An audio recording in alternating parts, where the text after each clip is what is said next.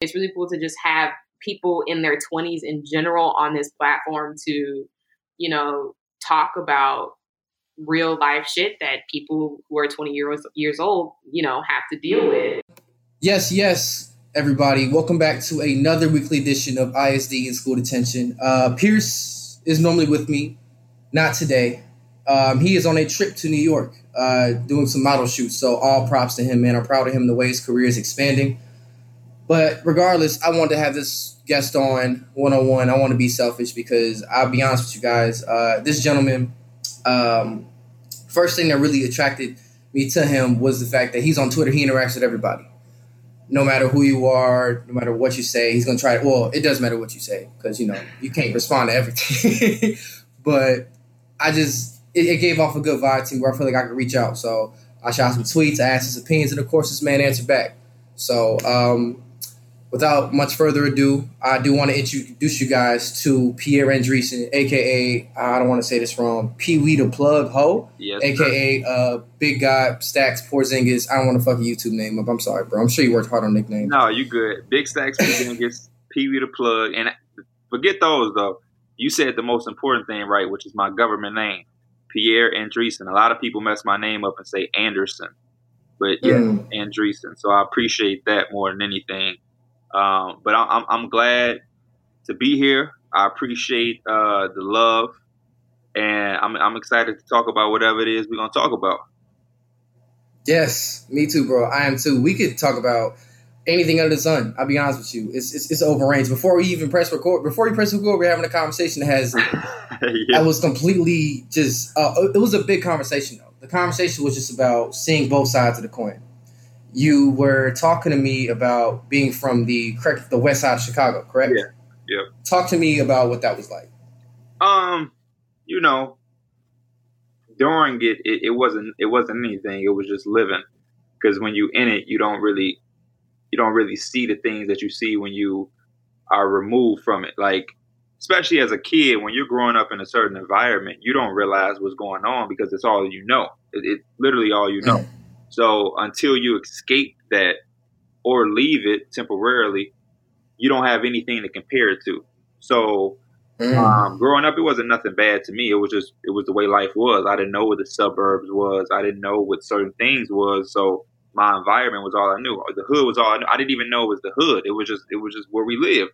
And then um, as years go by, and fortunately enough, my mom was able to remove me out of that environment um, early enough uh, I was able to then hindsight look back and compare, you know, where we went to after the hood to the hood and say, okay, so that wasn't normal or that, it, that it's more to life than that. But I'm still appreciative of being from that because it definitely molded me into who I am um, as a person because I do have the ability and the, uh, you know, the, the, what's the word? The, uh, the, the the luxury of, of mm. being able to see all sides of the, the, the fence or both sides of the fence.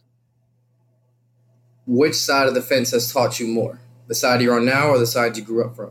Uh, I think it's equal because without um, where I came from, I wouldn't have a, a, certain appreciation of the opportunities I have now.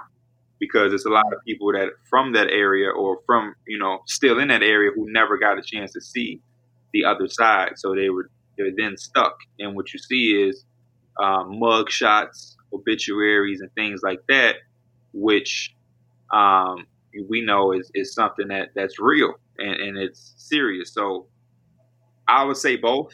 Um, obviously, that portion of my life early on is going to be a lot smaller the more and more um, I continue to, to grow because uh, I'm just getting started in what I'm doing now.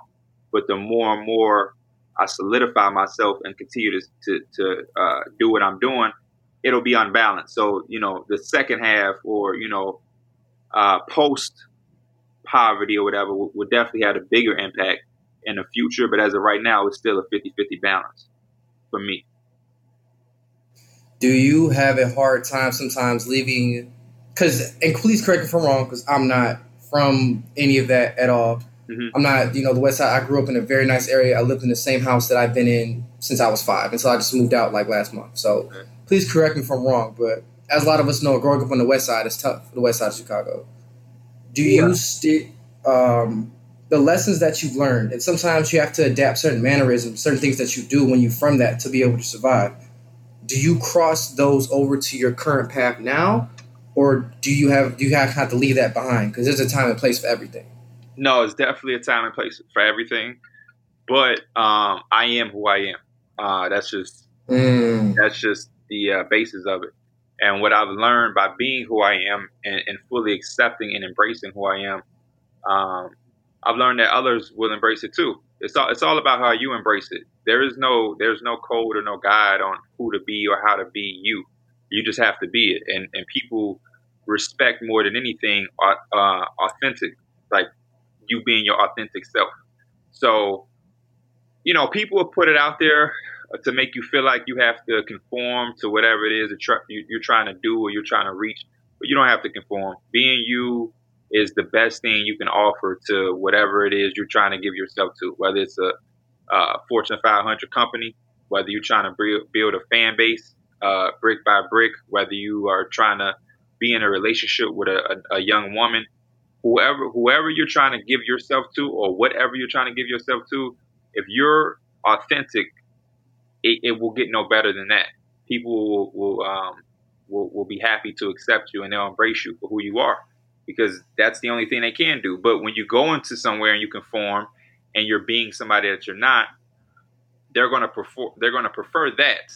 You know what I mean? They're gonna prefer that at first, but then after a while, once they realize it really isn't you, they're gonna be turned off. Just, just like if we go into a building right now, me and you, um, mm-hmm. and we're trying to get jobs, and you're in there acting like somebody that you're totally not. At first, they might like it because they, they don't know any better. But after a while, once they realize it's not you, I mean, we, we probably not going to get those jobs. Vice versa. If and you go to the hood right now and you go and you try to act hood and that's not you, they, they, after a while, once they realize it's not you, you're going to look kind of corny. But if you go to the hood and you just being you, you just being you, just being yourself, nobody nobody's gonna mind. You you're gonna get embraced because they're gonna respect that you just being you. You you can't not respect somebody just being them true selves. That's that's that's the realest thing you can do. You know what I mean? That's the realest thing you can do is just be yourself.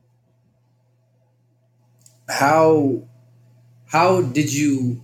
What things have if, if you can speak on it, but like what things or what things have taken action in your life to make you come to that realization that being you is the best is the best thing for oneself? Um, first and foremost, just the people I'm surrounded by. Uh, I think I have two very intelligent um, and, and prideful parents, and to start with them. And prideful in a good way, because pride isn't always a good thing, but but prideful in a good way of just you know um, just just like I said, just being who you are. They've always you know encouraged me to just be exactly who I want to be. Um, and then early on in my life, moving from the hood to the suburbs was big for me too. Then because you got to understand, I'm coming from I'm coming from a certain place, and I'm going to a new place that I've never ever seen, and I'm around for the first time in my life predominantly white people. So automatically, as a kid, you're trying to change and adapt and that was a big life lesson for me then early on because I was trying to adapt to my to my new circumstance and my new way of life and I didn't fit in. But once I became me and I was just like, you know what, I'm just whatever, I'm just being me. I was a, I was more accepted and they they they you know took took heed to that because now I was something that was different from them, and that's that's the that's the the the beauty of it underneath all of it is like you go on, you go you go somewhere and you're trying to conform or adjust or be a part of what they're doing and that's boring to them because everybody else is like that. And you you're doing it thinking you're going to fit in better but by being your unique self which is going to stand out it's something new and refreshing to whatever situation you're going into. So they're going to gravitate towards that quicker than something that, that they have already seen. If i drive if i bring you a, a pair of air force ones just all white they'll be cool but if I bring you something with some color in it and something different, you're probably going to gravitate to the thing that's different because you've already seen the, the white Air Force One already. Not that there's anything wrong with it, but it's just a simple, basic shoe. But if I bring you something with color, flair, something you've never seen before, you're probably going to gravitate to that more. and and that was an early lesson that I learned from just moving, just moving from the hood to the suburbs, and and just that change of life, the pace, the people, predominantly white people, the way that they speak, um, you know, the way things look. It, it, it's all it was different. What uh, what suburban neighborhood did you move to? I moved to what was the first? I moved to La Grange Park. So that was the first place I lived besides the hood. Yeah, La Grange Park. Um, and then from La Grange, I moved to Woodridge, um, then Woodridge to Bolingbrook, and then Bolingbrook to Willowbrook. And then um, throughout the course of my life, my dad has always lived in the Oak Park area. Mm-hmm. My mom, my, my my parents not together, but they raised me together. So you know, mm, that, that's important. That is so yeah, important. That's important. powerful. Oh man. So yeah, so especially like, in the life of a black man, that's great. That's yes. Yeah, so you know, I moved all of those different areas, but then within living in those areas, I've always was you know a part of like Oak Park because my dad lived there. So when I would go with my dad for the summer or for those little weeks in spring break or like you know a few days out of Christmas break or every other weekend type thing, it would be in the Oak Park area. So Mm. Now, to what you're saying about fitting in, it's interesting you bring that up because as I'm older now, I'm starting to find myself my sense of identity. I was someone we grew up differently, you know. Like I said, I'm not I'm not from the hood whatsoever. From a very nice suburban place. Mm-hmm. Uh, it was di- it was diverse. I've been in the same house since I was five until I moved out about a month ago. But and I love you know, that. I love that. Not to cut you off, but I I love that the same house type thing. Like stability is big. It, you know, it's a pro and con everything, but I love hearing you say that. Yeah, thank you. And you know what? I'm super blessed because in my current job where I work at, I see a lot of different people of all walks of life come in. I can't say what exactly I do on air because that would conflict with my actual nine to five, and I got bills to pay. Right. So, but at the like, I see all different walks of kinds of people come in. Met guys my age. I, I met someone the other day and um, I don't know her full story, but she's she was 22 years old, younger than me, but she's on her fourth kid. Hmm. And then I look at myself like I turned 24 in August, and I have no kids, and I just moved out my house. It goes to show you that everyone runs different paths and things in different like races in life, but it's interesting to see it come together because I've had stability. Both my parents were together my have together my entire life. And as I'm older and I'm used to living the way that I'm living, so I'm just like, oh, this is good. Ain't nothing wrong with this. As I'm out here in this world, because I, I call this job like college. And because it's the most exposure I've ever had to the world, because it literally brings the world in one place. It don't make sense because I tell you. But like, I go there and everything I know about myself, everything I think is right, is just like damn near thrown in the fucking garbage. All of it's just like shook up. It shook my whole world up working at this job I work at. Cause I see people older who grew up in the hood. I see people who have not made the best choices in life. I see people who didn't have a choice but to make bad choices in life. And it, it gives you kind of both sides. And it's humbling and it makes you appreciate what you have. But hearing you telling me your story about how, you know, you're from the west side of Chicago. I know other people from the west side of Chicago you have put yourself in a position to succeed. So I want to ask the question Is it about the environment or is it the person? Because there are also, I'm sure you know, like you said, some people who are from where you're from who are in a position that you're in.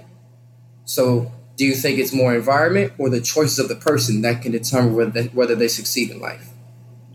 Um, I, I want I don't want to do the whole it's both because obviously it is. So I'm trying to really you know what? More more than any of those two, either of those two, I think mm-hmm. the people around you. So I like mm. I credit my parents a lot. That's why I brought them up when I was speaking on it earlier because like my mom made that conscious effort, you know, to make sure that I, I was removed out of that situation at a young age, like young enough to where, you know, she I think she moved me at a time right before it could it could change me. You know what I mean? What I, age were you? Uh, how old was I?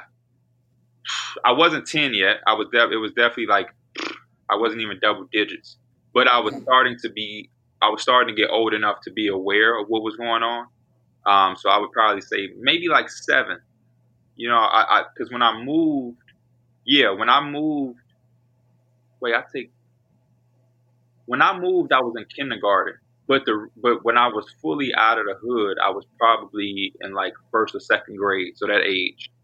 Uh, because when we moved, we see I grew up with um, my family, like it was a family home. So it was my grandpa, me and my mom, uh, my uncle, both of my uncles, and then my aunt lived with us. We had one of those family houses um, in the west side of Chicago, and I grew up like that. But then, at like I was saying, at one of those early ages, uh, like maybe six, my mom moved me. Me and her moved into the suburbs, but they still lived in the hood. So I would still be over there all the time and go visit my grandpa and be with my uncles and aunties. That we would still be over there. So I wasn't fully out of the hood um, until probably like yeah second grade, and mm. it's still young. But I think that's where a lot of that stuff starts. The earlier you can get out of there, and the less they can see, because kids at a young age understand. You know, that's one thing I think people take for granted or they don't really under, understand is that kids they, they they see things, they pick up on things, they're aware of what's going on. Uh, I think probably at four or five they start to pick up things, and and you and people will be surprised on what they can understand and what they're seeing. But yeah, I, I, I say my parents. My mom was made the conscious effort to re- remove you know not only me but herself out of that that situation, and then start the trend. And so it was like a domino effect. Once my mom left, she's she was the, the, the older sister um, and, and went to the suburbs and, and made that risk, it, it, encouraged everybody else to do it. And then my aunt was next, and then my uncles slowly started to move and everything like that. And then especially after my grandfather passed, um, everybody just migrated to the suburbs.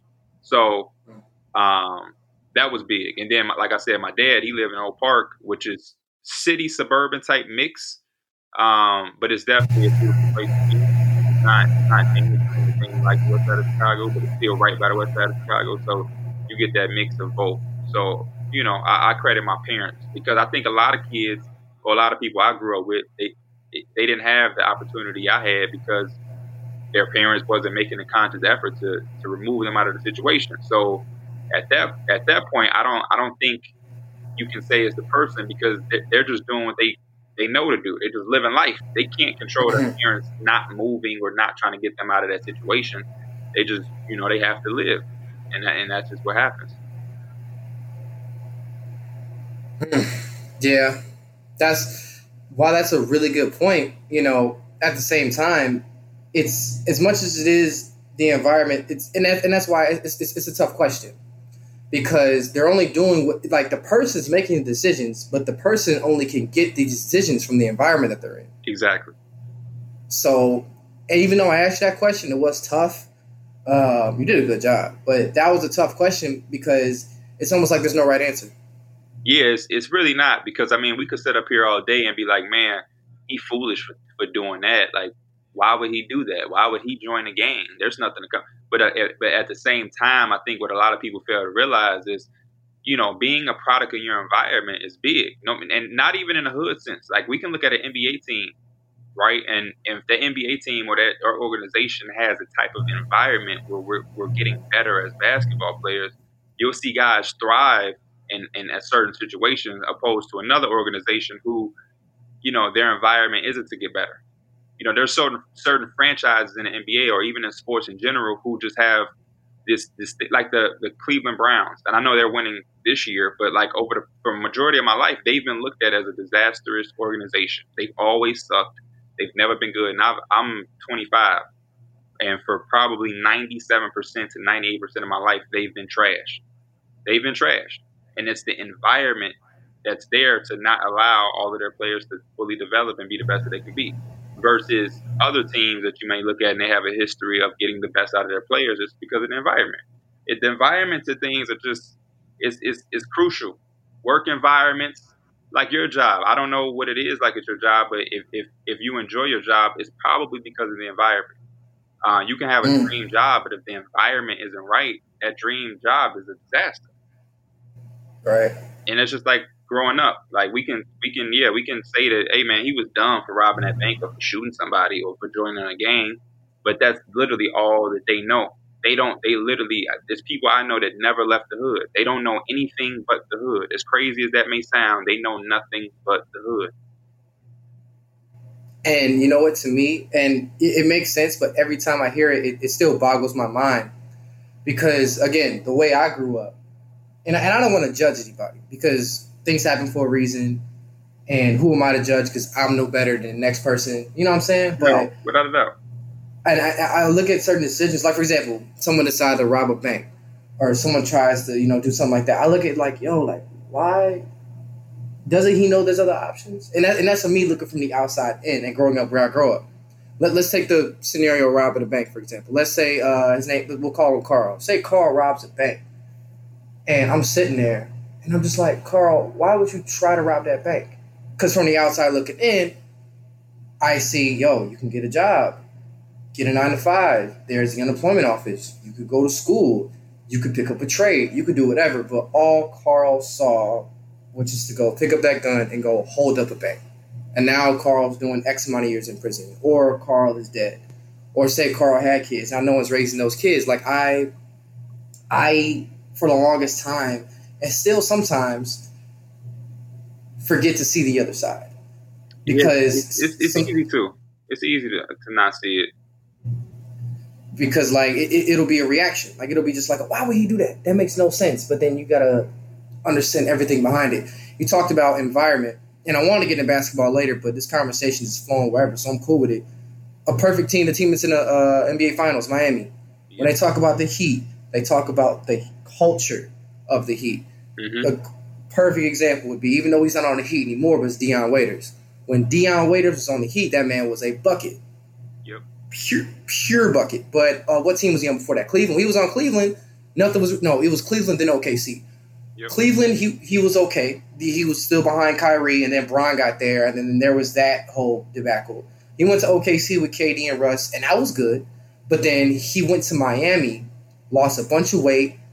Spoelstra gave him the ball, and he went absolutely nuts. Like real talk, and please correct me if I'm wrong. For like a good two weeks, he was damn near the best two guard in the league. Like Dion Waiters was balling out crazy when he first got to Miami. No, yeah, he had and, he had that stretch for sure. Yeah, and so that goes into talking. We talk about environment and where you fit in, fitting in, and being yourself. Jimmy Butler, he was in Minnesota. That shit didn't work out. He was in Philly. That shit didn't work out. Everybody pegged him as the villain. Jimmy's a bad teammate. Jimmy's hard to work with. Yada yada yada. But both those teams, well, Philly was still trying to develop a winning culture, and they still are, in my opinion, because you know. But you go to Miami, which is a winning culture, he's thriving, and now everybody else looks crazy. Yeah, so, I um I, I, credit Jimmy Butler to being one of the you know people try to label Jimmy Butler as a superstar. I, I don't think Jimmy Butler is a superstar player, but what I do say about Jimmy Butler is that he's one of the most intelligent players because what he did was exactly what you were just saying. He he figured out his identity, who he is, just like we talked mm. about early in this conversation and just in the world. And that's why basketball is one of the most beautiful sports and why sports are so beautiful is because it lines up, it's a parallel with life. But he found his identity as a basketball player and he did his homework on where he would fit. What environment can I go to and thrive and, and be me? And even if it isn't going, like even if the, the Heat wasn't in the finals, Jimmy Butler would be cool and would be happy because of the environment. See, the thing about the other teams is when he lost, not only am I losing, but I'm not even enjoying the environment. So, like the mm-hmm. nobody expected the Timberwolves, including Jimmy Butler, to be a championship contender, but they expected. But what he expected was, okay, even while we're working to get to that that contender or to be uh, elite, we're going to work, or it's going to be a certain type of environment.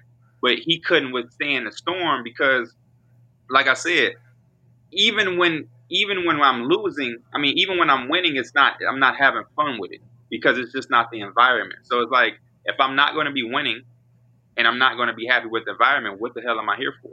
There's no mm-hmm. for me to be here for. But even, like I said, Miami, they're probably going to lose this series and he's still going to be fine with that because, hey, we lost our way and we lost in a way where I'm, I was still happy. Uh, everything that I asked for, we did, and we just came up short, and there's nothing wrong with that. But if we're coming up short and but we're not doing it the way that I want to do it, and it's not the environment that I'm used to or feel comfortable in, and I feel like people ain't working as hard as me, and we not holding each other accountable, then yeah, why am I here? And I think Jimmy Butler's mistake was well, it wasn't even a mistake. He was traded, but yeah, I think he just had unfortunate situations where he was traded to teams that didn't do things the way he's used to, and as a leader, he tried to go in there and force it when leadership is, is something that that happens over time. Like you can't change the culture of a team so quickly, especially when you have uh, guys who are already solidified. Like Joel and Ben runs Philly. Jimmy can't come in and call the shots there because they already run that team. Minnesota, KAT runs that. They're going to cater to KAT before they cater to Jimmy Butler. That's why I say Jimmy Butler is smart because he found a team that didn't have a Karl-Anthony Towns or Joel Embiid or Ben Simmons that he could go to and lead, and, and they, they would cater to him because they have good players. Bam is up and coming, Tyler Herro is up and coming, but those guys aren't at the level of Karl, Anthony Towns, Ben Simmons, and Joel Embiid. Those guys are future superstars already. We're building around them. Miami wasn't building around Bam and Tyler Herro yet. Now with Jimmy there, they've they've elevated their games, and now we're looking at them as like they're building they're building blocks for the future. But Jimmy, Jimmy, you know, got there before that they can even solidify themselves, and now he's able to have that leadership role that he's always been searching for. Yes, and it's really good to see that because I think people. And I was talking to actually my girl about this a few weeks ago. No, this is when the bubble first, first, first came back. I was just explaining to her how important our sports are to the world. Not only just you know entertainment and revenue and whop the bam, just overall to human society as people all across the world. Sports has saved the lives of a lot of people. Sports has given people jobs. Sports has done a lot. So the biggest thing I like about the Miami Heat, as much as that they play hard and that they win, is that they have culture and integrity. Pat Riley not folding for shit. Jimmy Butler not folding for shit. There are two people that don't settle. Would you agree? Uh, yeah, I would agree. Uh, especially with uh, Pat Riley. I think he he set the standard for the Miami Heat uh, way further than anybody can even imagine. Uh, like what you mentioned earlier with Dion Waiters is one of the things that I love. Like body fat percentage has to be a certain way. Like shit like that is is is, is crazy to me. Like mm-hmm. that, like they're running their shit like a college basketball team because which is hard to do. I think that's another thing we can't just we have to remember that this is the NBA. You get, you're paying million. This, these are grown men who are millionaires who usually call the shots. So I, I, I admire Pat Riley a little bit more than Jimmy Butler in this situation. Even though they, you're right, they both aren't guys who are going to settle. But what Pat Riley is doing is ten times harder because you're you're you're making guys who don't necessarily have to buy in buy in, which is the hardest thing to do in NBA. Because like I said, these are grown men, number one, who are multimillionaires. Like college, those kids don't have a choice. They have to listen to John Calipari. He runs Kentucky. Mm-hmm. A player can't not do what John Calipari, Calipari tells them what to do because they're not going to play, and then they won't be able to get to the NBA. But once you're already in the NBA and the team is already paying you a salary, you kind of call the shots. That's why you see a lot of players can get coaches fired or they'll get whatever they want because I hate that shit too. By the way, I hate that yeah. shit. I, I hate I think that shit is lame. I think I hate how coaches get blamed for everything. I don't think Doc should have got let go. No, without a doubt. But that's just the reality of it because the, the players run the league.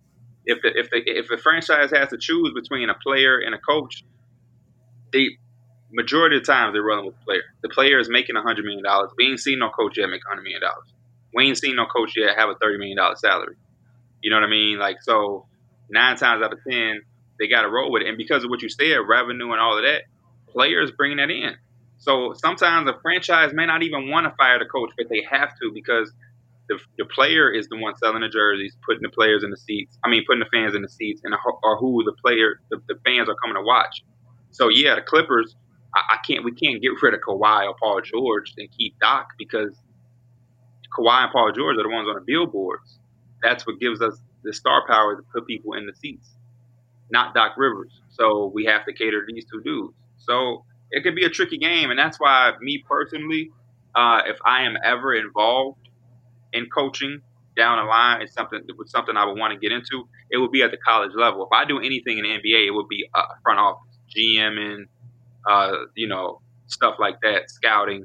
But as far as being a, a head coach of an NBA team, it doesn't look appealing to me because the players have more control than they probably should at times. I would definitely uh, completely agree with that. It uh, even besides that, like, and now what you're saying about filling the seats, right? While PG and Kawhi they fill those seats, Pat Bev, Lou Will, and on paper they're amazing. But again, that's on paper. In my opinion, even though it may take longer, and I'm sure you would agree, what fills the seats is winning. You know what I'm saying? Like, look at the Denver team with Andre Iguodala, right? I, uh, Ty, you remember that team? Ty Lawson, Iggy, Corey Brewer. Mm-hmm. They were like 38 and three at home, right? Wilson Chandler. No. Yes, that I was, that was probably my favorite player on that team. Just he was a bucket, but I say that I bring up that team because they had no true superstar, but they were winning, and winning fills the seats as much as that does. And so if I'm Steve Ballmer or whoever made the decision to let go of Doc, I would look at it and, I, and I'd evaluate like I gave up SGA and a lot of future draft picks for a dude that came in and then just kind of went boo. And I'm not trying to say that Paul George is a bad player. I think Paul George is a dope player. He, he, he killed in OKC. I think Paul George is one of the best players on the planet. But I think that when you look at it, the big picture – from a personnel standpoint, I again I don't think Doc was a problem. I think that they just needed a point guard, you know, and and I and this also goes into why I hate that coaches get blamed because you look at Dwayne Casey in Toronto. When he got fired, it wasn't his fault. They played the best they could. It's not his fault he had to play LeBron and be in the conference finals. Four. it was three years in a row. Yeah, three years in a row they met LeBron in the playoffs, washed them. Same thing with that Atlanta team that had five All Stars. That team was really, really, really good but what happened? They had to play Bron. And yet, Boot and Budenholzer got let go. Then they blew up that team. And so, I guess it's it's nothing. It's something that doesn't really have an easy answer. You don't pay a coach as much as you pay the players, which I understand that, and I'm for all that. But it it just sucks. It really from, does suck. From a from a, from a few standpoints, I agree. Winning does fill the seats, but winning winning ain't gonna fill the seats how it will when, when a superstar. Just like mm. Hawks, that Hawks team where they didn't have a superstar either, where like four of them made the All Star game, Kyle Korver, mm. that team wasn't filling, that team wasn't filling on seats because they don't have a superstar. They were winning, but they don't have a they don't have a superstar. Uh, you you look at a team. Well, I'm trying to think of a team like who, who uh, superstar that was on a team that was mediocre. I don't know, but I, I like winning. Cat. I hear what you're saying, but at the same time, when you have two potential top ten players, you're going to you're probably going to stick with that and, and go with any. You're going you're going to give that every chance you can to win, because even without Doc, that team could still win because that team is that talented. So I don't I don't think I, I agree. I wouldn't blame Doc. Uh, shit, I wouldn't blame Paul George. I, I would blame a lot of different components. Uh, Kawhi Leonard, for him to be a player that guy that people were saying was the best player in the NBA, he, he sure as hell played not to that that caliber in Game Seven or in Game Two mm. When he went four for seventeen with thirteen points. So it's a lot of different things. I, I was also a big big component when the bubble started on my podcast. I, I said to my guy, I said for some reason when I watch the Clippers, it seems like something is missing. And then I said, you know what? what what's missing is is guard play. They don't have a head strong, steady point guard who's going to get things organized when they do get scrambled. They don't need an all star point guard or anything like that, but just somebody who's a strong head veteran who can get guys in places and, and, and say, hey, Paul George and got a shot in the last five trips. So the next time we come down here, I'm running a play for PG to get him involved because I need him to make a shot so he can turn it up on the defensive end. And they didn't have that, and it was the first year rarely the first year do things pop off. I know Golden State did theirs, but they had a 73 win team and added the greatest score of all time. That was that. Of course, that worked. But very right. rarely do you assemble these star-studded teams and they work. You have to have that first year to blueprint what we're missing and what we need, and you go back to the drawing table and you fill those holes because there's not many holes with the Clippers. There's not. So the next coach that comes there is going to have a, a hell of a ride because you know, they already came up short, so your superstar players are hungry and they have points to prove. Paul George knows he has to come back and, and, and, and, send a, a message because he's being disrespected like no other. Kawhi knows that he just put up a, a terrible game seven.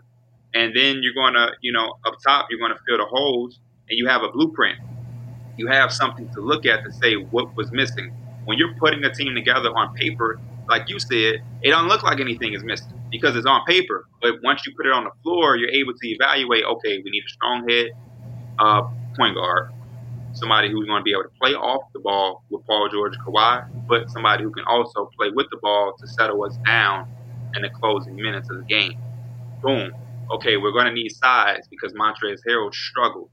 We may have to even consider not bringing him back. You have all these things that you can now evaluate to get better versus when you first assemble the team and you you you haven't even seen them play. So on paper, it just looks like y'all flawless.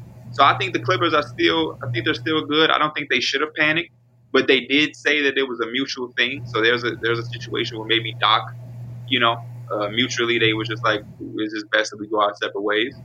And I think that's okay too. Now Doc is in Philly, which is a situation where I think he is needed uh, because those two guys have yet to play for a coach that would hold them accountable. And I'm, I'm talking about Ben Simmons and Joel Embiid. Uh, we heard from from different sources, like Jimmy Butler, that nobody was there holding them accountable. So now you got somebody, Doc Rivers, who's respected, a championship coach, and he'll, he'll he can come in and get those guys to, to be held accountable. And I think that's just a good situation for him as well. He's 13 consecutive years where he's made the playoffs, and it ain't gonna stop with Philly. So Doc Rivers, he, he ain't he ain't missing the Clippers at all. He's also an NBA champion. A lot of people seem to forget that that Doc Rivers is a championship coach. No, yeah, right. that's because we live in a "what have you done for me lately" society. I mean, he won championship almost a decade or more ago. So I mean, I feel him. He definitely, you know, it's only so long you can hold on to that championship ring. Because uh, since then he has blown two, three, three one leads, which I don't think is all his fault. Because the first three one lead with the Clippers, uh, Chris Paul got hurt you know, that team was always banged up, so I don't really fault him for the Lob City Clippers. Blake Griffin and Chris Paul could never stay on the floor at the same time, especially during the playoffs. And then this team, it was a brand new team, uh, you know, first year, and they they, they shit the bed, and it, it happens. But he, he, left, and he went to a situation where I think he could strive into, which I think is a. Now, if he if he was jobless and couldn't get a job, I would be I would be upset. But he was able to bounce back. Mm, yeah, that that would be crazy. Now, and this goes to something else I want to talk about. If if he was jobless, right now, I know Steve Nash got hired before Doc got let go. Mm-hmm. Stephen A. Stephen A. Smith said what he said about racism. He wasn't coming at Steve Nash, but racism among the coaching ranks in the NBA. How there's a lot of unemployed black coaches, but Steve Nash just gets hired off whip, and he's a white guy. Which, to a certain extent, I agree with Stephen A. Because Mark Jackson still doesn't have a job. Um, Sam Cassell doesn't have a job. You know, people with coaching experience. But at the same time, I feel like had that happened and had um, had Steve got a job before Doc, I would definitely want to cape for what Stephen A. said more because that just doesn't make any sense to me. You know, the reason the reason I don't agree with Stephen A. Smith in that in that specific thing is because Steve Nash is different I think he has more of a. I think that that statement is more suited for uh, a Luke Walton, uh, Dave Joergers, uh, you know, Budenholzer, like these guys that are just just constantly getting jobs, right? Mm-hmm. Mark Jackson, first and foremost, definitely deserves a job. But at the same time, I'm not sure if Mark Jackson wants another job. And also, a thing about Mark Jackson Good is point. he has he has to go and make sure that whenever it is he wants to work, he has to make sure he's going to a situation where he's going to be able to thrive. Because what they like to do, and this is something that, that goes on in coaching in all in all sports, there's definitely have been white privilege in coaching. Uh, more so in the, the, past years, it's getting better in all sports. We're seeing more black football coaches. Uh, we're seeing more minority managers in baseball and now we're starting to see a lot more black coaches in the NBA, um, which is a black dominant sport. So it makes sense. You know what I mean?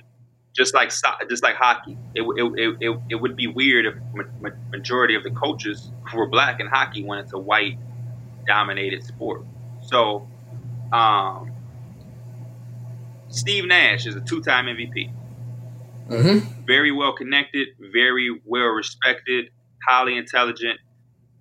So when he put his name in a coaching like uh, search, he's going to, of course, he, he has a, a certain resume that's going to get him a job. So I don't think that's white privilege. It's just that it's it's it's player privilege. It's that he's a he's a Hall of Fame two time MVP who played for one of the most historical offenses ever. The way that the NBA is played today is based off kind of how they played in 03 yep. 04 Suns, like the seven seconds or less.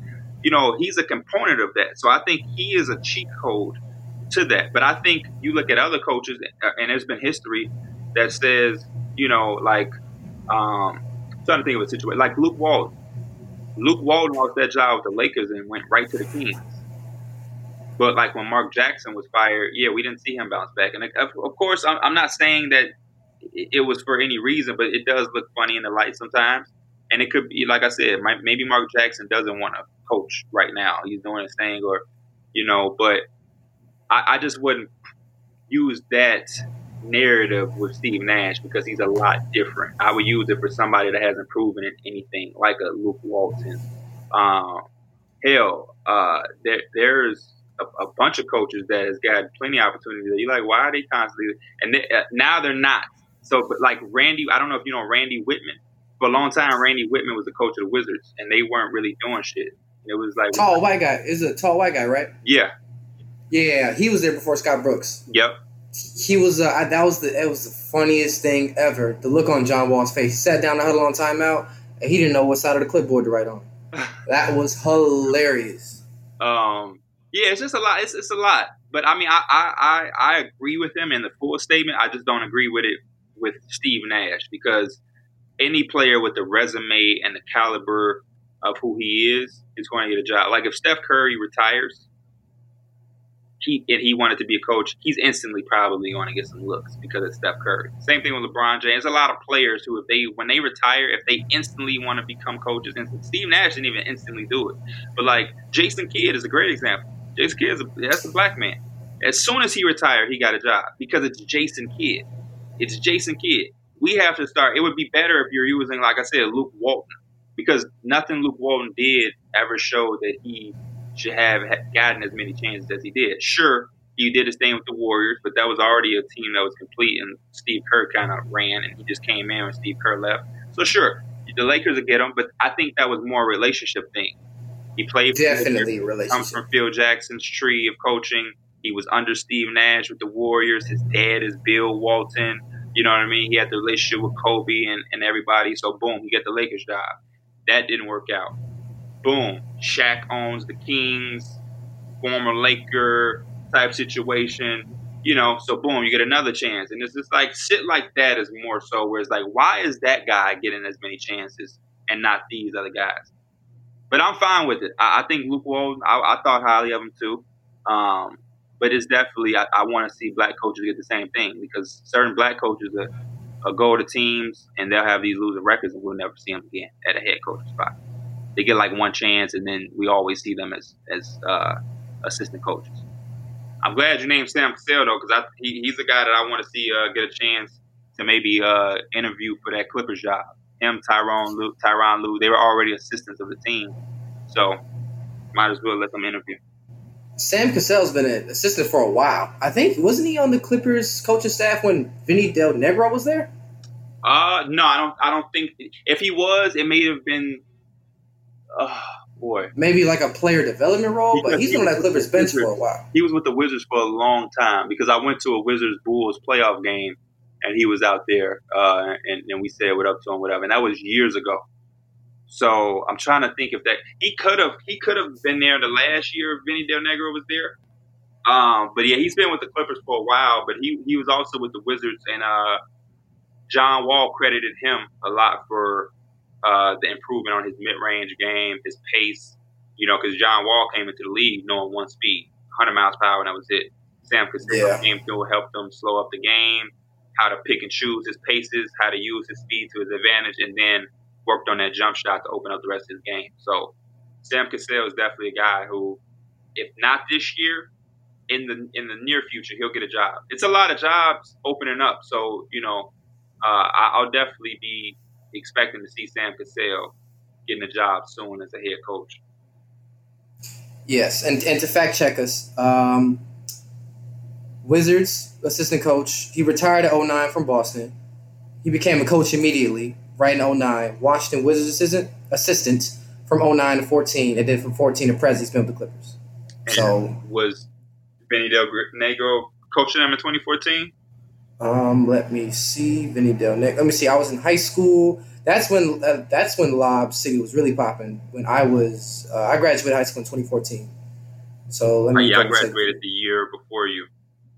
Yeah, it's interesting. Um, one thing I really, really do. Nah, he wasn't coaching them in 2014. He stopped. Nope, 2013. Yep. I, I, I just looked it up. Um, one thing I was about to say, since we talked about years graduating, one thing I really, I really think is dope about you know at least what I see is that I see you in a place where I want to be. Not exactly what you're doing because we're two different people, but I see you doing that, and we're not that far apart in age. I don't know how old you were until you told me that, but just to, I, I knew you around my age just from peeping, you know, your content and watching that. So to see someone so like that's like me, that looks like me, that's around my age, has the same interests as me, in the position that you're in, and, and I know you want to go higher, but to see that, to see the where you're in with terms of the podcast, your YouTube channel, branding, you know, Rich Visit, Flex, Hayes, like I, I, I see it all, and it's really inspiring, bro. Honestly, it, it really is. No, I appreciate that, and that's that's that's part of you know, um, that's part of the, the journey that that makes it easy to to sacrifice things because to get to you know to get to where I'm at and then also where I'm trying to go and where we're all trying to go, which is you know to be you know elite status in what we do. It takes it takes hard work. It takes sacrificing. Um, it takes extra hours and things like that. But you know it makes it worth it when you know you can be um, inspiration for somebody else to do what they want to do. And I, I, I don't believe in um, I don't believe in measuring success on where you are. I think success is where you want to be. And I, I don't know if that makes sense, but like having 1.5 million followers doesn't, for me, it wouldn't make me feel successful. I just want to do what I do and do it well and, and, and grow, rap, you know, and just, just grow, whether it's brick by brick or whatever, but just to be able to do what you love to do at a high level is more valuable than any number can put on it. So if I if I'm never at 1.5 million followers, I'm never gonna be like I failed. You know what I mean? I just think that that's the the the honest, you know, um, gain from it is to do exactly what you love to do, make a living out of it, and then inspire others to go do what they want to do. Because we all won't be rich, we all won't be famous, but we all should be able to be happy. And I think that's where happiness comes from. Just waking up, doing it, whatever it is that you want to do, and then being able to help others um, following their path and their. Because, like you said, we're all different people, so you don't want to do exactly what I'm doing, but it's the same type of stuff. And and you know that's important. It's for people to find out who they are, and then chase it, chase whatever it is they're trying to do, so they can capture their happiness. Because we're we all should be able to to have happiness. You know, I, I understand we all won't be rich, famous, or we all won't have Lamborghinis, but we all should at least, you know, be able to be happy and have some peace. So I, I love hearing you say that. I get a lot of DMs saying that, and that's exactly, you know, why I do it. I do it because, of course, I, I love it and I want to be successful and I, I want to make things happen for myself and my family. And then, but beyond that, I want to be able to help people that I don't know, and I want to be able to inspire others, take it to another level. Um, and, and that's part of the reason why I respond to so many people. Like you mentioned before we started recording, that I respond and I'm interacting.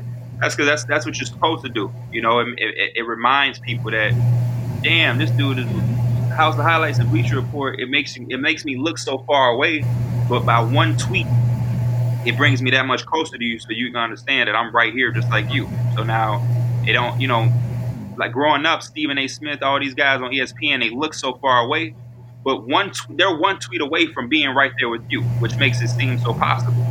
It, it makes everything seem possible when you when when you can put yourself close to somebody, and thank God, Twitter has some type of positive uh, outcome. Yeah, it can that shit can be terrible at times. Yeah, yeah, that's what it's about, man.